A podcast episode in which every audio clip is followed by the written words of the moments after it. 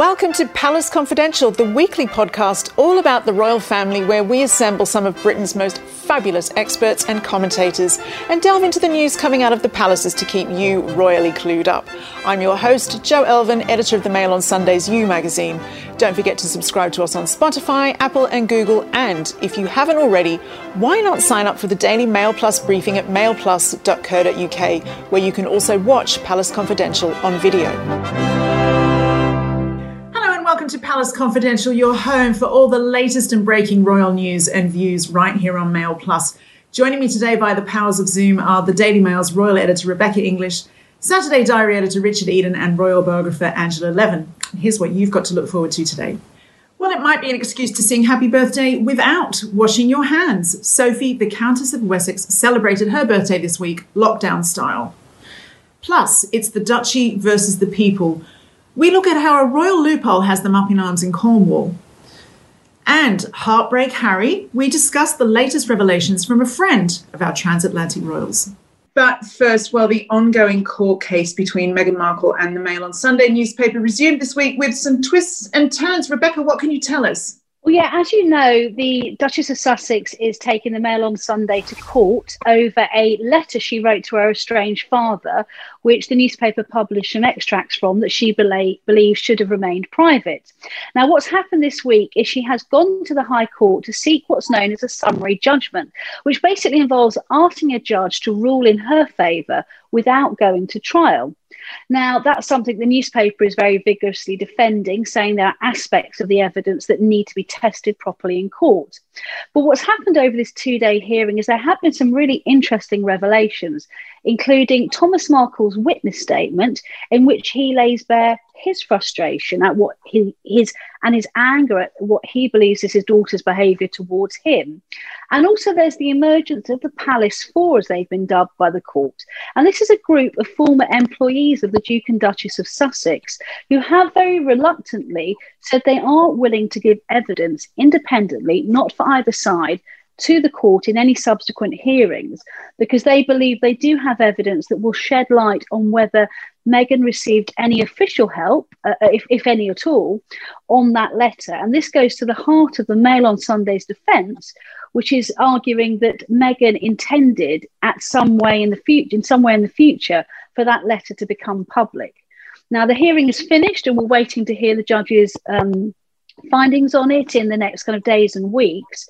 But if he does rule against Meghan and says that it does go to trial, she will face the very unedifying prospect in the autumn of having to face her father in the High Court in London.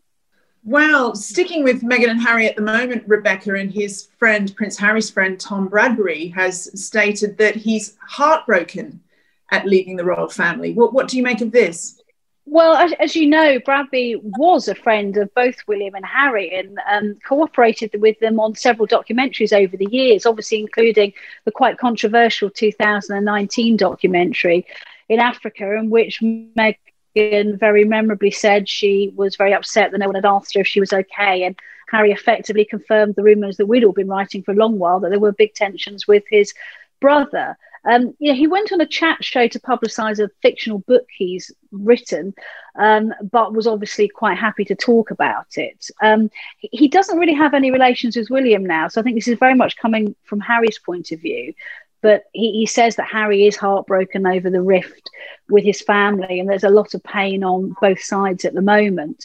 Um, someone I spoke to last week when I was discussing the issue with said to me, Look, if this is true, that's all well and good but this is something that Harry really should be saying, reaching out and telling his family personally, not making it public through a journalist. But of course, it's not clear how much um, he cooperated with Bradby in saying this. Angela, you've spoken to Prince Harry one on one. Do you think that Tom Bradby's right about this supposed heartbreak he's harbouring? Well, I always believe that it's um, the wrong thing for journalists to try and get too pally with the royals because you can be friendly but not friends. And if they ask things of you, I think it's very awkward for him to be used in that way. But I do think that he would be very upset. He loves family life. He was always the one, he told me, who tried to um, brush over disputes between them all. Um, he's very fond of his cousins, which William can sort of take or leave. And I think that he would miss it hugely. He told me he adored the Queen, he admired her hugely, which is why he didn't leave the royal family earlier, because he wanted to support her. He and William although they're very different personalities, were incredibly close. So he must be grieving for them because, unlike Meghan, who's done very well there and is blooming, um, he hasn't found a, a, place where he can say is his. You know, I don't think it's worked for him in terms of finding outlets that are satisfying. So you, you yearn for your family we were talking not that long ago on this show about how happy Harry is in his new sort of SoCal California lifestyle. And now we hear this. Which version do you think is closer to the truth? Yes, it's not clear from Tom Bradby's comments whether he's spoken to Prince Harry or whether this is just his opinion. Um, I mean, certainly, you know, I've spoken to old friends of Harry, and it does seem to be clear that he is happy in his new situation. You know, he's happy with his wife, with his son, uh, you know, in a lovely place, and he's adjusting to the new lifestyle. Um, but what Bradby seems to be right, I'm sure, is that he's he is sad about the situation with his family. I mean, we kind of we all know that because he was so sad um, to lose his military links. He made clear in that speech before he left um, Britain that you know, he was very disappointed with the whole situation. Um, so I think Bradby was probably articulating what you know a lot of people already know. Let's move on to Prince William now. He's been speaking about the trauma he often faced as a helicopter pilot. Rebecca, what, what can you tell us about this? Yeah, so last week William undertook a one of his regular video calls with frontline staff, and he was speaking to them about um, mental health and the importance of retaining their mental health in this very difficult period in our national life. And during the course of that, he really quite candidly and emotionally opened up about his own experiences as an air ambulance pilot and how he dealt with the trauma of seeing loss of life on a you know daily or weekly basis. And he made really clear that he found that quite difficult and sometimes it took him to quite a dark place um, and it did have an effect on his family life. And he was saying to them, you know, it was bad for me, but obviously uh, for you who are facing seeing uh, bereavement in, in an unprecedented way, it's really important for you to continue to reach out, to be really aware of your mental health and be aware there are services that can help you if you need it. He doesn't wear his heart on his sleeve in the way, for example, his younger brother, Prince Harry, does. Uh, and I think these calls do give him an opportunity to speak from real personal experience um, in a way that he feels comfortable with. I don't think he would feel uh, feel comfortable with sitting doing a kind of big open heart interview. But you know, when he's talking to people who are facing the same issues that he has experience of, I think he can look them in the eye and speak to them on a on a really one to one level. Mm. Richard, how do you think this uh, from William has been received? I think it's been received very well, and he really will have struck a chord across the country because obviously there's so many people going through difficult times at the moment with the pandemic.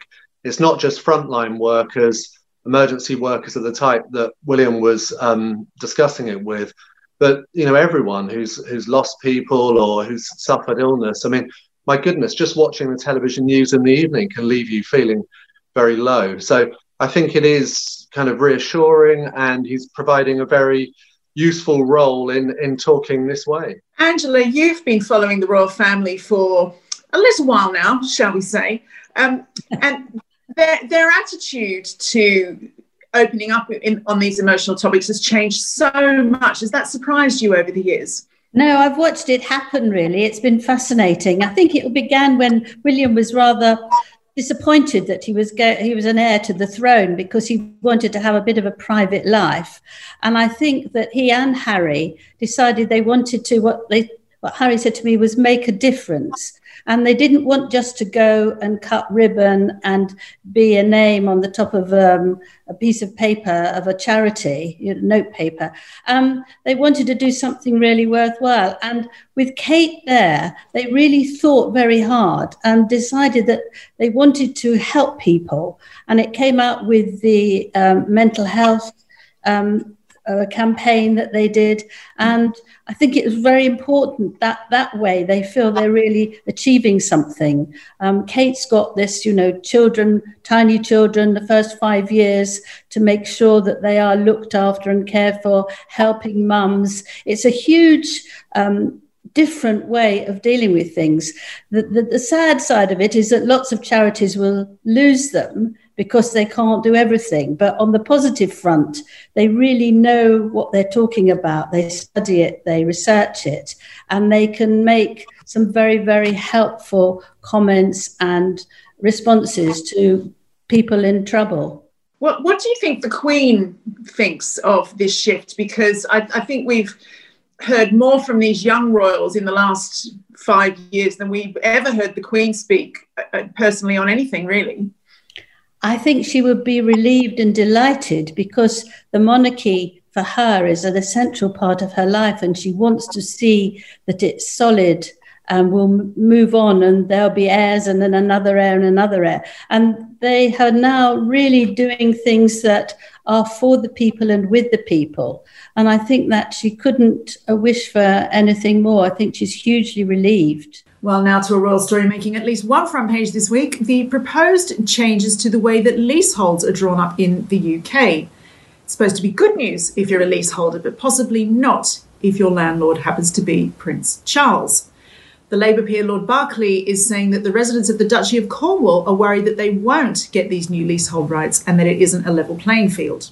I'm a member of the House of Lords and I live in the Isles of Scilly in my wife's house. And um, I sort of feel that I have an obligation to reflect the concern that's been expressed to me by many people about the duchy being able to up the ground rent, up the rents, lengthen or shorten leases, or even in extremis, kick them out of the islands completely. Because, of course, nobody's going to speak out against their landlord or, or their boss if it's going to mean that they can't live here any longer. And I think that's a very unfair situation to put people in. Well, we asked Royal Finance expert David McClure to explain more.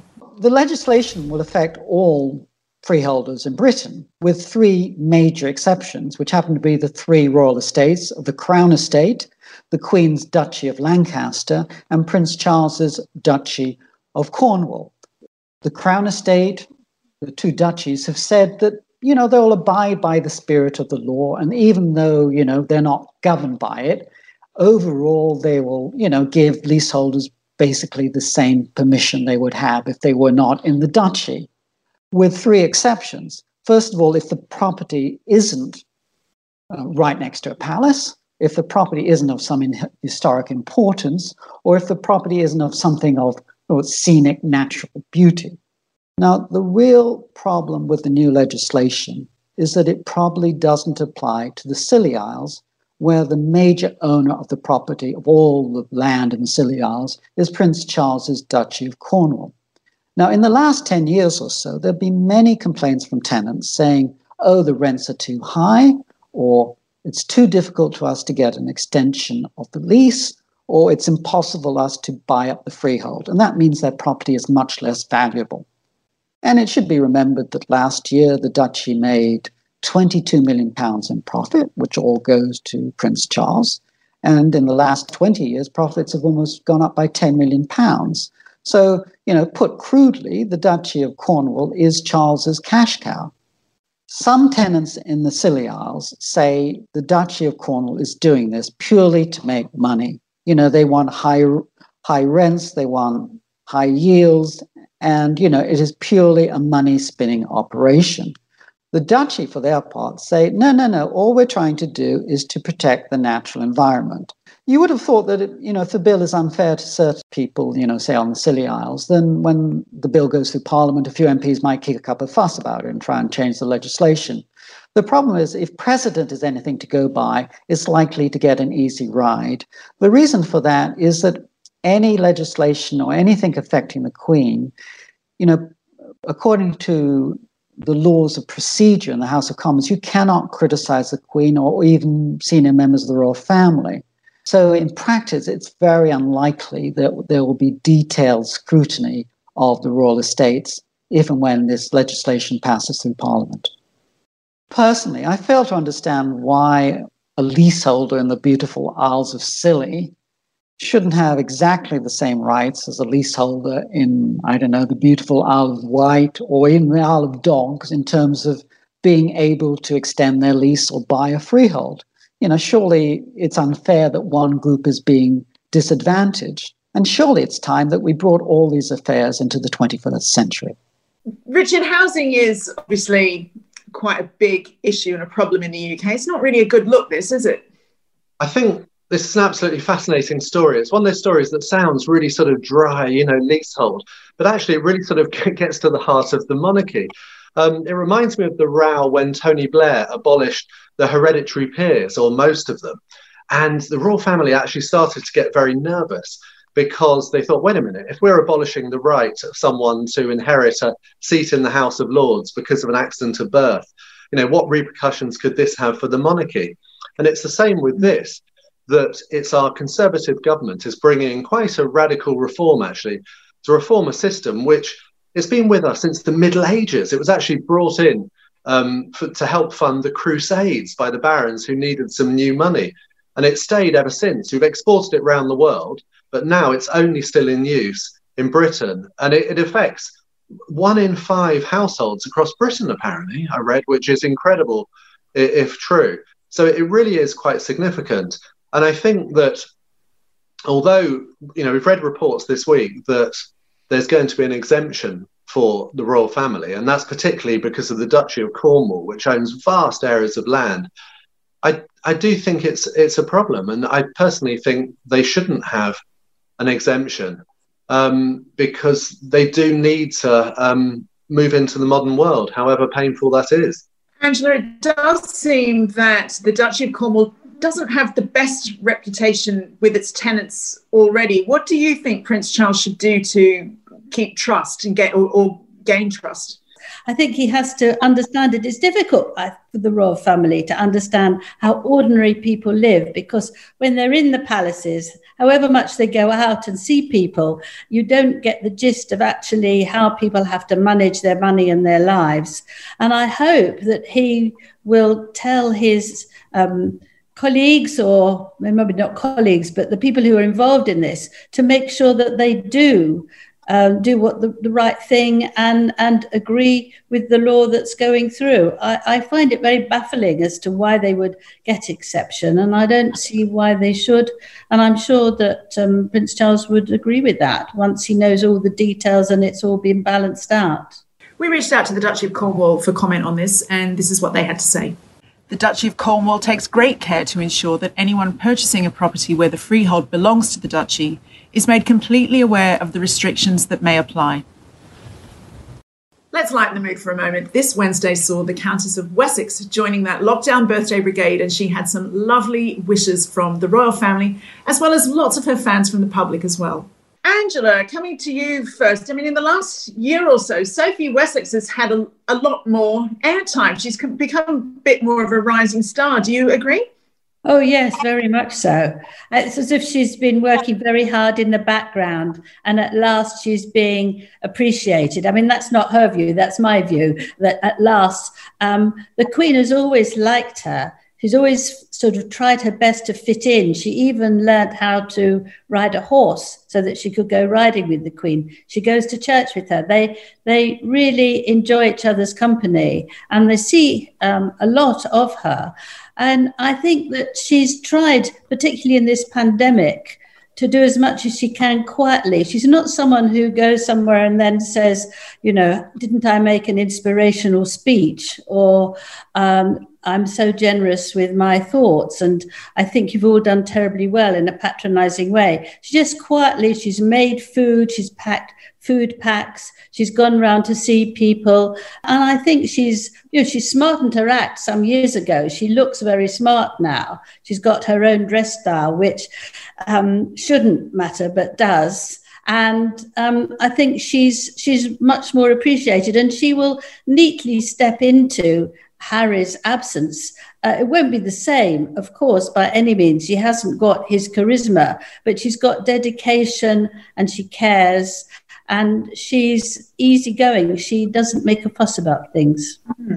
Rebecca, that um, Angela touched on Harry there. Now, do you think that this is any kind of calculation on the part of the palace that we've seen more of Sophie now that a certain couple have stepped away from um, their working roles? I wouldn't say they would see it as a calculation, but they definitely see it as an opportunity for her star to shine.